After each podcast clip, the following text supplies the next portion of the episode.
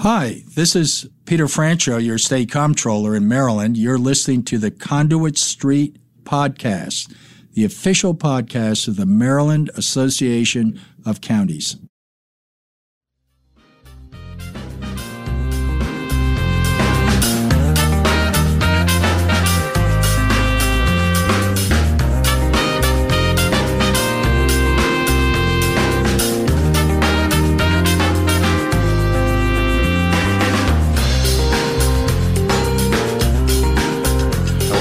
Welcome to the Conduit Street podcast. Kevin Kinnally here with Michael Sanderson at 169 Conduit Street. Michael, it's good to be back in the office, plugged in. What's going on? It is good to be back. You know, we, I think like a fair amount of the workplace in, in Maryland and elsewhere, we sort of circled the first week of July as settle back in, right, sort right. of soft reopen the office and so forth. It's been good to see colleagues, to be, you know, back here with you in the, in the formal studio tower, uh, doing, doing the podcast on site, you know, the Conduit Street podcast coming to you live from Conduit Street. I like that. The way it's supposed to be. Right. So this is, it's, it's all good. We're not over the chessboard like sometimes we used to do, but uh, this is this is okay. It's good. It's good to starting starting to feel back like the normal flow, and that that's actually kind of our theme for for this app. Right? Yeah, along those lines, being back plugged in, we want to catch up today on things that are happening across Maryland. We're starting to get back to the normal that you talked about, Michael. Although we're still staying smart and safe here at MACo, and we know our counties, we know that the state, everybody across the state is still being smart, and of course, watching those different variants. But for now, I'm really happy to be back as well. It's good to see everybody, Michael. But let's jump right into it today. We're going to talk about some of our county visits. We'll talk about our sister organization, the Municipal League. They had their big conference in Ocean City. We were down there. We'll talk about just a lot of meetings happening. And, and really, I think the theme is as you said, things are getting back to normal. This is seemingly looking like a normal July.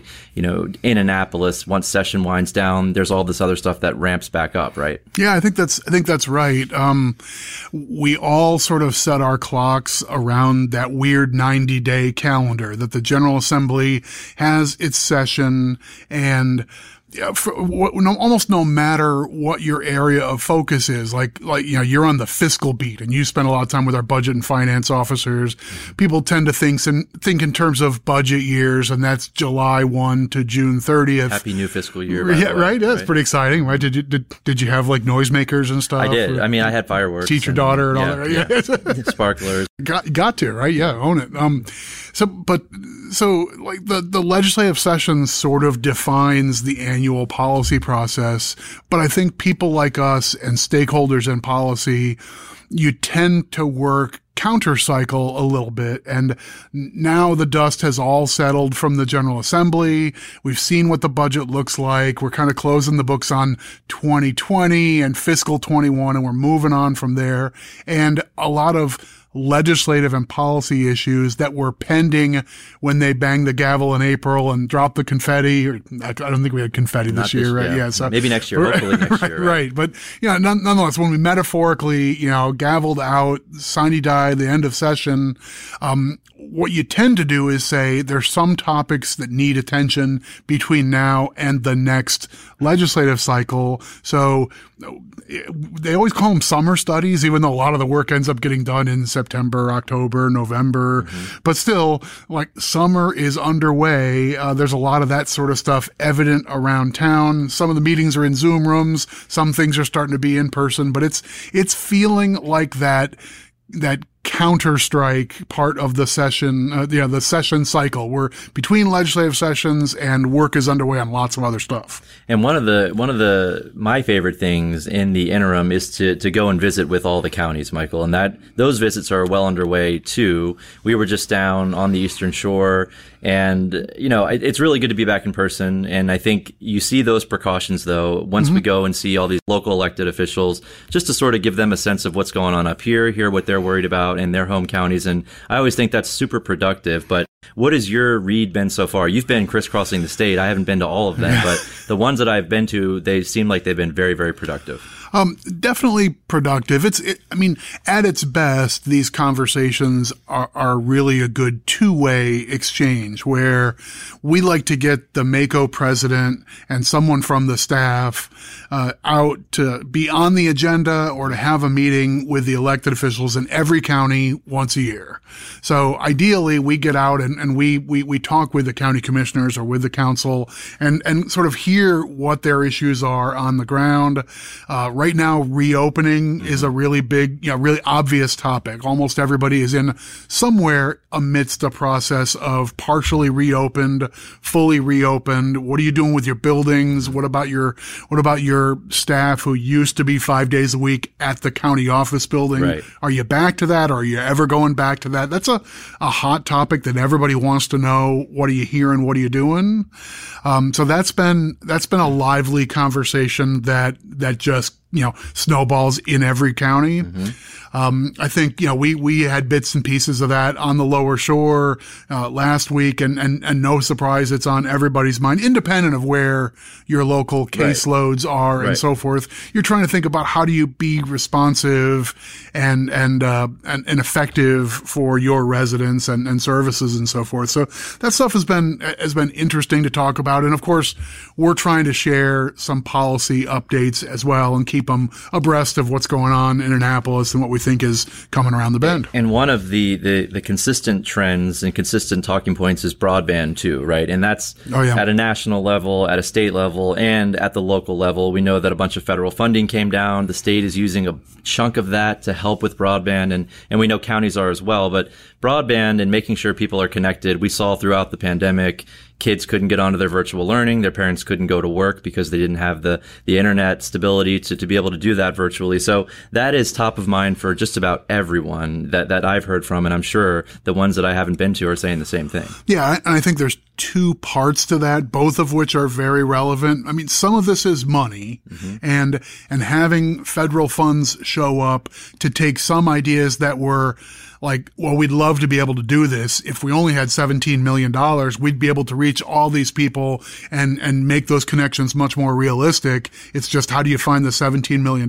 Well, communities across the country are suddenly taking those kind of plans and putting them back on the front burner and saying, well, we might through ARPA funds have the resources we need to actually make some of this stuff viable. And uh, another part of it are the logistics of who are your partners on the ground, who are service providers in co- your community already who can leverage and sort of be a force multiplier for whatever public sector investment is to be made. Right. I, I think the, the the solutions are going to look different place by place, but you're right. There, I have yet to be in a room with county officials where you couldn't like roll in the conversation of broadband like a little like a like a grenade, right? Right. You just sort of like pull out the pin and say, "So, uh, what's going on with broadband?" And then like just time your watch. Twenty five minutes later, they'll finally run out of stuff to you know to talk about. I equate it to, you know, if you're if you're at the witness table in Annapolis and you just watch all the lights turn on, you know, i- if you're in a committee and you're like, oh boy, Bing, bing, and all these questions Right. are going to be, it's the same thing. As soon as Yeah. you say broadband, everybody like- has something to say, right? Yeah, right. And so that's, I mean, that is, I, I think it's, it reflects well that MACo made this a top priority for the last legislative session. Um, we supported a number of different bills. We helped, I think, build and, and get a couple of them passed. And I'm really happy about that. And I think our members are very much, you know, looking forward to delivering on this crisis that has become even more forward in mind than it was. Absolutely, and it's a long time coming, and we hope that with the combination of the the state and federal funds, as well as at the county level, and then that private investment in those partners, we can actually make a really big jump forward in terms of getting everybody connected. And of course, Michael, broadband was a big topic at the Maryland Municipal League conference that was just held down in Ocean City. Great event. It was great to be down there as well and see people in person. You know, I think it's a mix between people wearing Right. masks and not. And so I think that the theme there is we want to do this. We want to get everybody together because we know how valuable it is, but we also know we need to be safe. Right. We need to be productive. Yeah, and uh, I mean, to some degree, we we, we we you got to put yourself in the shoes of all the the staff who were planning a June event in like March and you know right. February and March and trying to run the traps on what an event might look like to be. Is this going to be fully in person? Are we, are we going to have you know virtual offerings? How are we going to satisfy the needs of our, our members? I think they threaded that needle really nicely. Um, I had a chance to to spend some time in the exhibit area which I was really interested you know, how's that going to look and feel. Right. And just um, for our listeners, that's yeah. a giant space at the Ocean right. City Convention Center, right? So yes. I'm sure it was interesting to see how many exhibits are going to be in here, who was okay to come. And, and right. maybe it's not even the, the exhibitor sometimes, it's their bosses, right? Who say, well, we're not doing any travel because of the pandemic. Right. So that also plays into this too. I, I think, I think, um, they had a tough hand to play and pulled off a, a, really good and, and effective event. I think a lot of attendees and speakers that I had a chance to connect with were happy about it. There's, there's, there's definitely an appetite, uh, um, I think at, at every level to, to get back to the way we've done business. And not everything is going to come back and roar back to exactly where it was, but it's tough to deny the value of an in-person event. I mean, I, you know, we, you've, we, you've heard this anecdote from me a zillion times. In the ice cream that, line. Yeah, yeah, exactly. You're, you're standing in line to get your fresh fruit or your ice cream sandwich or your coffee or whatever it is. And those 11 minutes end up being, I got as much done waiting for coffee mm-hmm. as I might have in an entire day and a half of traveling from office to office in Baltimore and Annapolis, these different state agencies. Right, right. Um, that happens happens at the MML conference because lots of people are there, and it absolutely happens at the MACo conference, uh, where is definitely where you want to be in the middle of August. So we are ramping up for that, Michael. MACo Con, August 18th through the 21st at the Ocean City Convention Center in Ocean City, Maryland. And I think we were dealt somewhat of a better hand. I mean, it's not, it's not, everything is not shored up, right? We still have some things to think about. Things are still evolving. But in terms of timing, yeah. we have definitely have more leeway in terms of getting speakers to confirm because back in March, right. I'm sure a lot of people were saying, what do you mean in person? Right.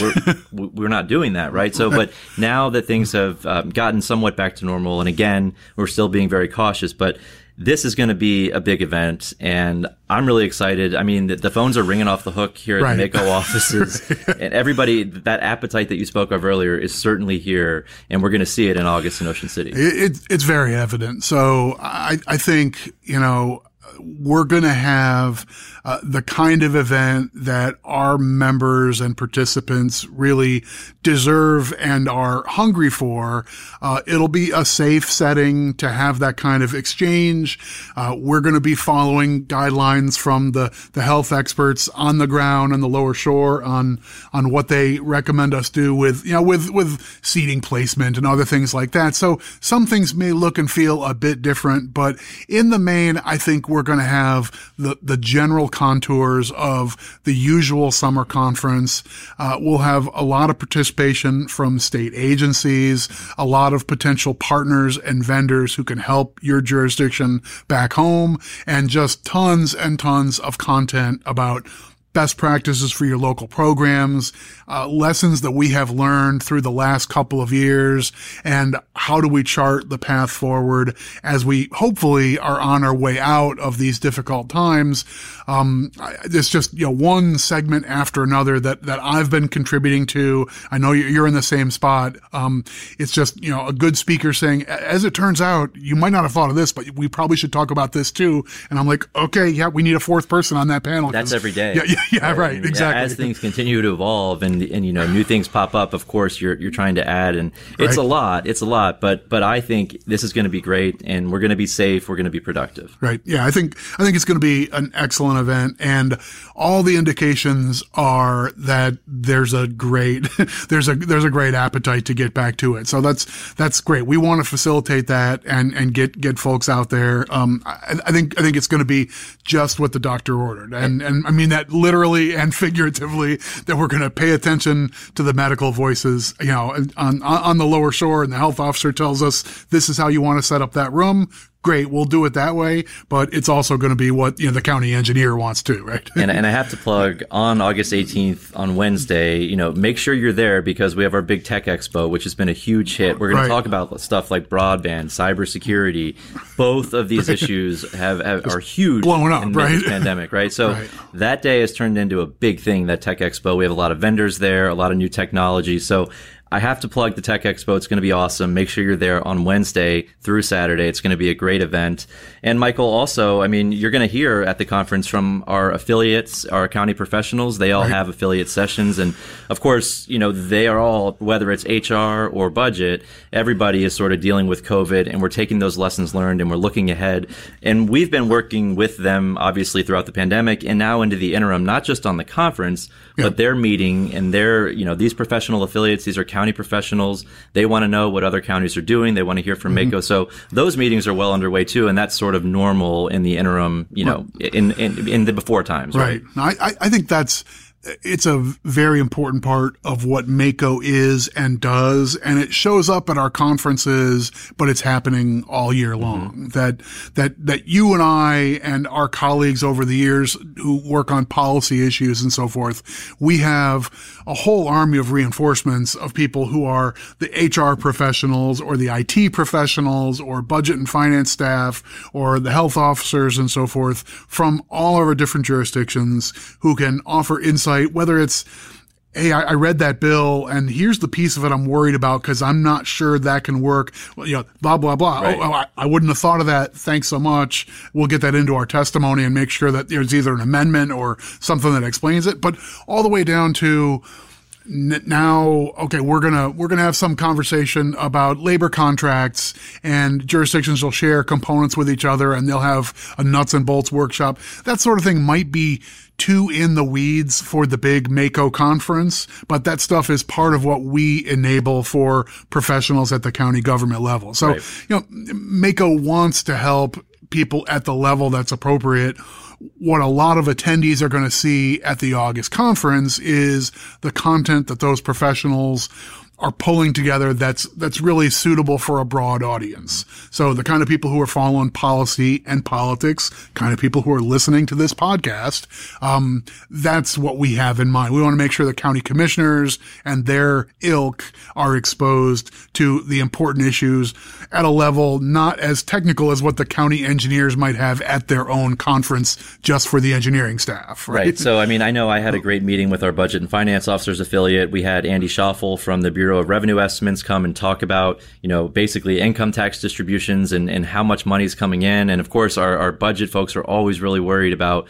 what it's going to look like in the future down the line after we get out of the pandemic, what's going to happen with wages and what's going to happen with unemployment. So lots of those questions. Mm-hmm. And, and, that was great. And I know you met with our health officers today, and I'm sure that right. was also uh, packed with content. Right. So, I mean, our, our health officers meeting today, um, and, and their meeting is probably still going on as we're recording, sure, sure. but they're, you know, they're they're pulling together uh, content on health equity issues, and and that's that's a topic that they need to think about from a technical perspective as health professionals, but there's also a broader perspective that's useful too, right? You're, you, you can be a county commissioner, not a health professional, but understand that you've got underserved pockets in your county who are not reaching, you're not getting reached by traditional healthcare.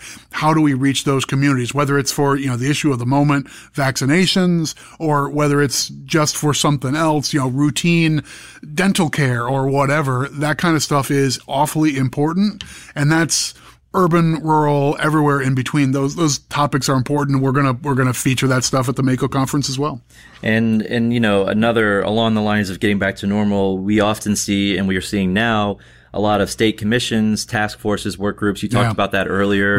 Summer studies, right? They're all starting to rev up. I mean, the 911 Commission, the Commission to Advance Next Gen 911 across Maryland, been meeting for, for many years now. This is going to be the last year that they meet. So a lot of stuff there in terms of tying up what we've already done. We've made sure that Maryland has the appropriate fee structure to move to Next Gen 911. We've made a lot of commitments in terms of transparency and resources for our 911 call takers to make sure they have what they need. And then, of course, just, just making sure that the, the money that we're bringing in is being used only for 911. Right. So I think it's a lot of just, just tying up loose ends and making sure that we're in a good place moving forward and that everything is in place to make sure that we transition to next gen 911 successfully.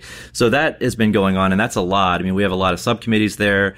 Uh, you know, at least four times a week, I think I'm on a meeting right. about next gen 911. So, that is well underway. And I know, Michael, there's a new school construction work group. It seems like there's a new school construction work group every, like every couple year. years. Yeah. Right, yeah. So, so I know you've been paying attention there, and I'm interested uh, how that's working because there was right. a bill last session that was intriguing. So, talk a little bit about the right. school construction work group.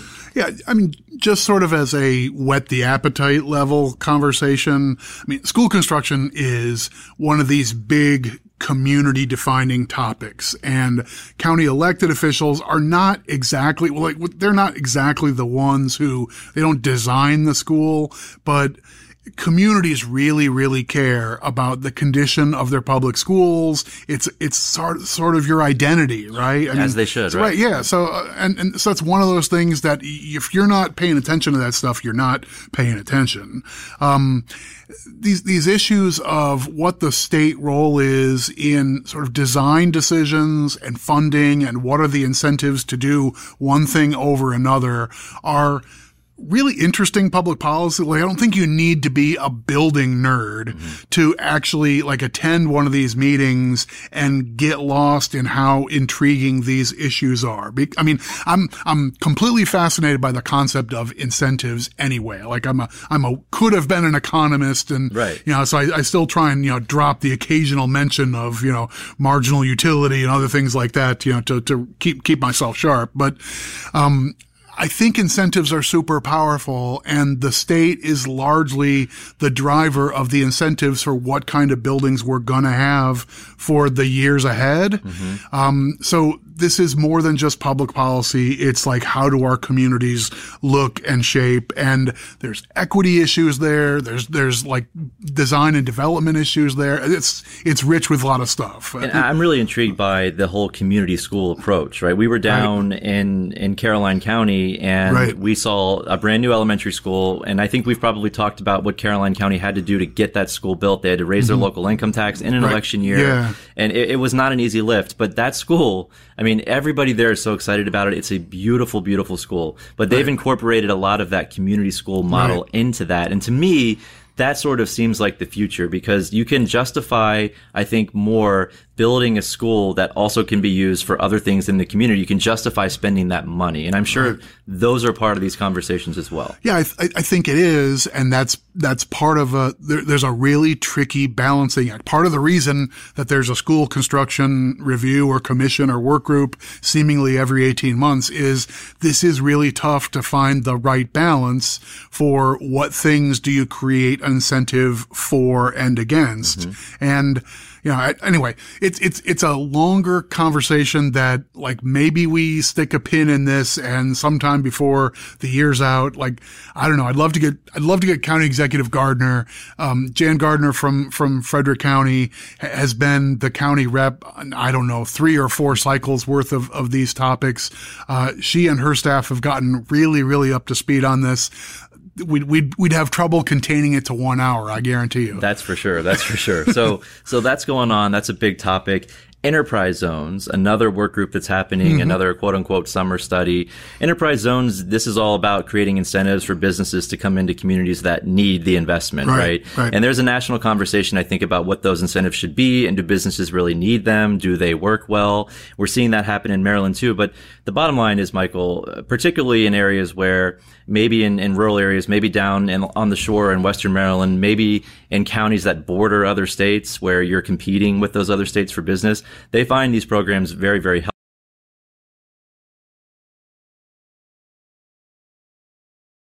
Programs generally, but we believe they are very effective and we want to make sure that they're doing what they're supposed to do, that there is accountability. So that's also happening. And that's a big, big topic of conversation when it comes to business incentives, right. especially in the areas that, again, they need the investment really, really bad. Yeah, that, that, that actually ended up being a perfect dovetail conversation when the MACo president, um, Wilbur Levengood, he's a county commissioner from Caroline County. He and I were in Hagerstown with the Washington County commissioners. I think we were actually like the first non-county employees wow. allowed to be in the room and at the desk and they like hosed everything down and say, right, yeah. Um, but as it turns out, we followed a presentation by their Department of Business Development and the county staff was talking about expanding their enterprise zone and what they were, you know, what they were hoping to get out of that. And right.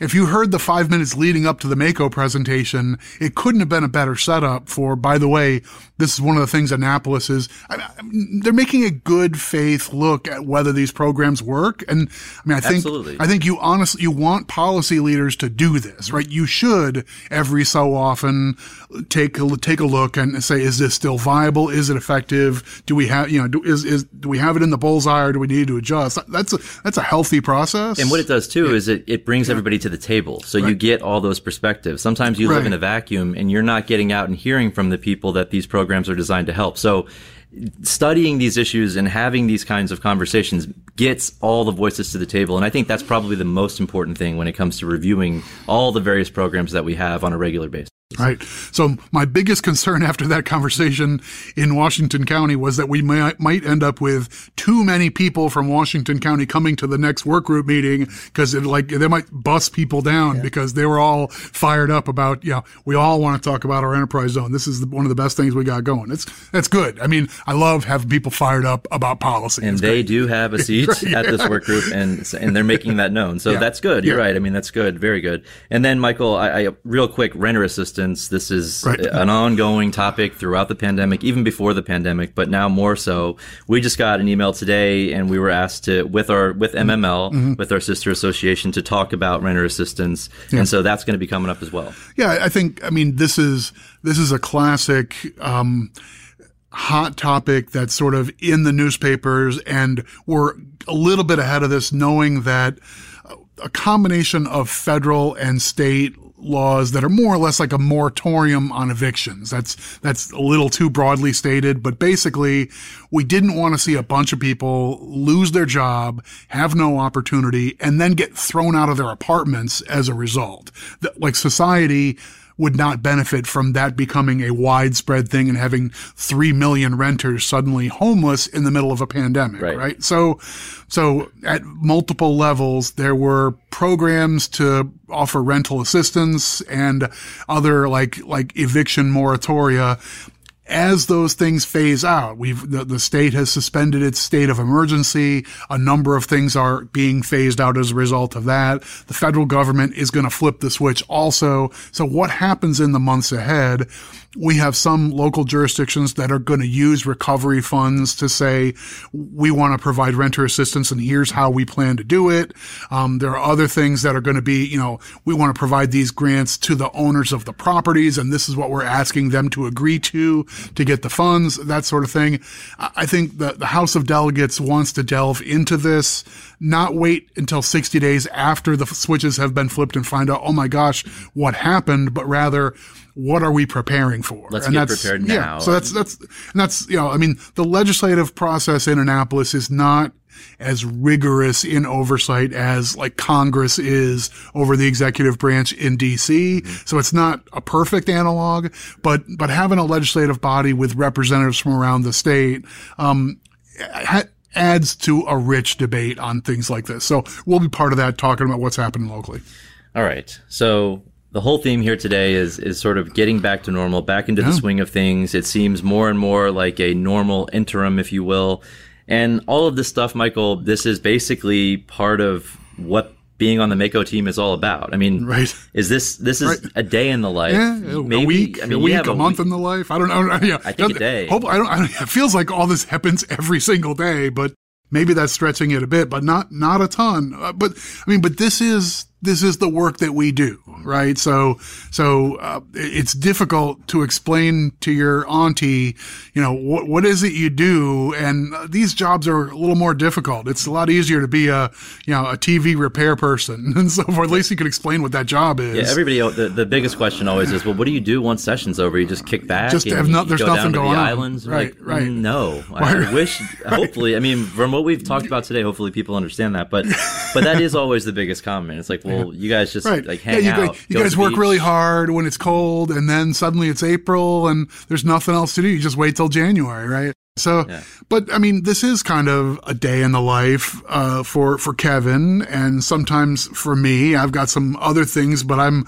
engaged on policy issues more and more, and hypothetically, this could be a day in the life for you, dear mm. listener. Mm. I mean, as as I'm thinking about this, you know, Kevin, you and I are in the midst of building out the MACo policy team. Yes. Between between now and the end of this year, we expect to have some extra staff joining us. We've had we've had colleagues who had great opportunities fall their way Yes. To in a weird way that's testament to the visibility and opportunities that you receive being part of the MACo team. No doubt. Uh, we put you on the witness stand. You're out there making deals. You're the one standing up and explaining things and typing up the amendments and so forth. You you get a name out there, and sometimes uh, that, that works against our immediate interests. But we're building out the MACo team, and as we were talking about, well, gee, where you know who, what's the what's the magazine or newspaper or outlet that would have the kind of audience that would include the people who would be good fits for me. You know, we're looking for people who are interested in Maryland. They're interested in politics and policy and maybe even local government specifically, the kind of things that we do, you know, land use, environment, public safety, finance, budget, public health, all those things. We got it all. Right. We, got we, all. we do all that I mean, stuff. if you're interested in any of that stuff, Well, it's like, well, who who's catering to those issues? It's the Conduit Street podcast. Pretty much, right. So, so you may not have realized it, dear listener, and the teeming millions out there who are who are waiting on every word from the pod. But this has been an extended advertisement for. You know, you know, uh, they have a thing on Zillow. Forgive me. We just did a podcast with with the real estate uh, with the realtors a, a couple of weeks ago, and there, there's a thing you can do on the internet to say, here's my make me move price. Like, ah. tell, you know, here's the dollars to make me move out of my house. Well, okay, listener, if you like what you hear and you think this is cool, like, make us hire you. we're we're going to build out the MACo policy team in the months ahead and there's not a thing in the paper today but over time we've got aspirations to bring aboard some some some fresh faces make Michael hire you. That's is it. the ask, and we'll drop us a line. We'll Yeah. put some links in the show notes. We'll also put some links in for the summer conference as well, of course. But and you can also make Michael hire you once you're down at MACo in August, like you heard this episode, and just right. barrage him. yeah just get just him. just, find in me the- I'm, I'll be easy to find You'll be there. You'll be there. So we'll get all that in the show notes, Michael. We'll Yeah, I, that there. I, I, I like it, but as as a practical matter, um, I, I I do mean semi seriously that you know uh, if you've got an eye for policy and you like this kind of stuff, if you've thought that man, I'd love to be on this podcast sometime, well, one way to do that is our colleagues on the policy team are always rotated in to talk about the issue of the day or something that they've been working on. That could be you. That could be you. All right. Well, I think that's a good place to leave it for today, Michael. If like you it. enjoy the podcast, please go ahead and subscribe. That way, all of these episodes will be sent directly to the device of your choice. You can also follow along on social media, Facebook, Twitter, and then, of course, the Conduit Street blog. But until next week, this is Kevin Kinnally signing off for Michael Sanderson. Have a great day.